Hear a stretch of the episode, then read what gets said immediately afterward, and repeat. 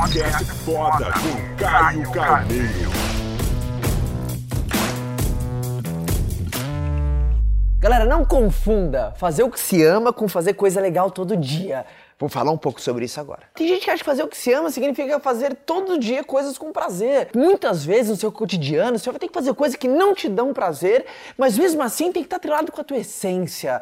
Porque se você cair nessa paralisia mental de achar que fazer o que se ama é fazer coisa legal todo dia, você nunca vai terminar aquilo que você se propôs a fazer. Você vai ter muita iniciativa e pouca acaba acabativa. Eu amo o que eu faço e, e amar o que você faz. Tem gente, Caio, como é que eu sei que é o ápice do sucesso profissional? É você ser altamente pago para fazer o que você pagaria é para fazer. Quando você tem essa, essa troca, você tem aquela convicção que você está fazendo a coisa que você ama, que está atrelado com a tua essência, com o teu propósito, com o teu valor, com aquilo que você não consegue ficar um minuto sem pensar a respeito.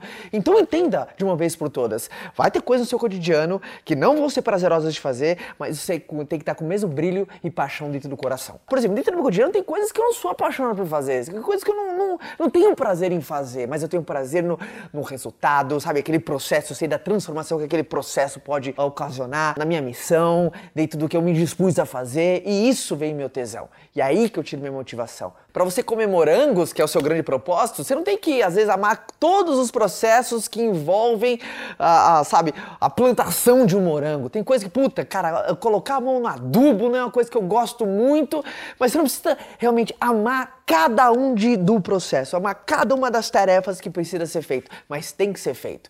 Por isso você tem que ter clareza do que você quer. Senão as pessoas confundem cansaço com estresse. O estresse é originário de uma atividade sem significado. Por isso que você se estressa. Vou dar um exemplo. Jogar três horas de futebol cansa pra caramba, mas não estressa. Agora você trabalhar três horas em cima de algo que você não vê prazer nenhum e você não tendo clareza do porquê que você está fazendo aquilo, não está atrelado com coisa que que te alimenta, isso perde completamente o significado. Então, se você tem clareza do que você quer, mas tem algo aqui, ali no meio caminho que você não sinta prazer, é normal, faz parte, beleza? Mas tem que ser feito com muito prazer e sempre.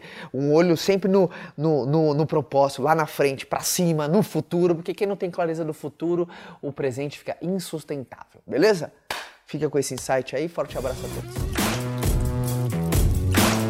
Quer continuar esse bate-papo comigo? Então vou te esperar lá no meu canal, tá? É youtube.com barra Caio Carneiro. Forte abraço, galera!